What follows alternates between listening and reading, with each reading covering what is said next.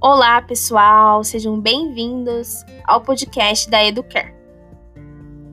Hoje nós vamos falar de como criar um podcast pela plataforma via web.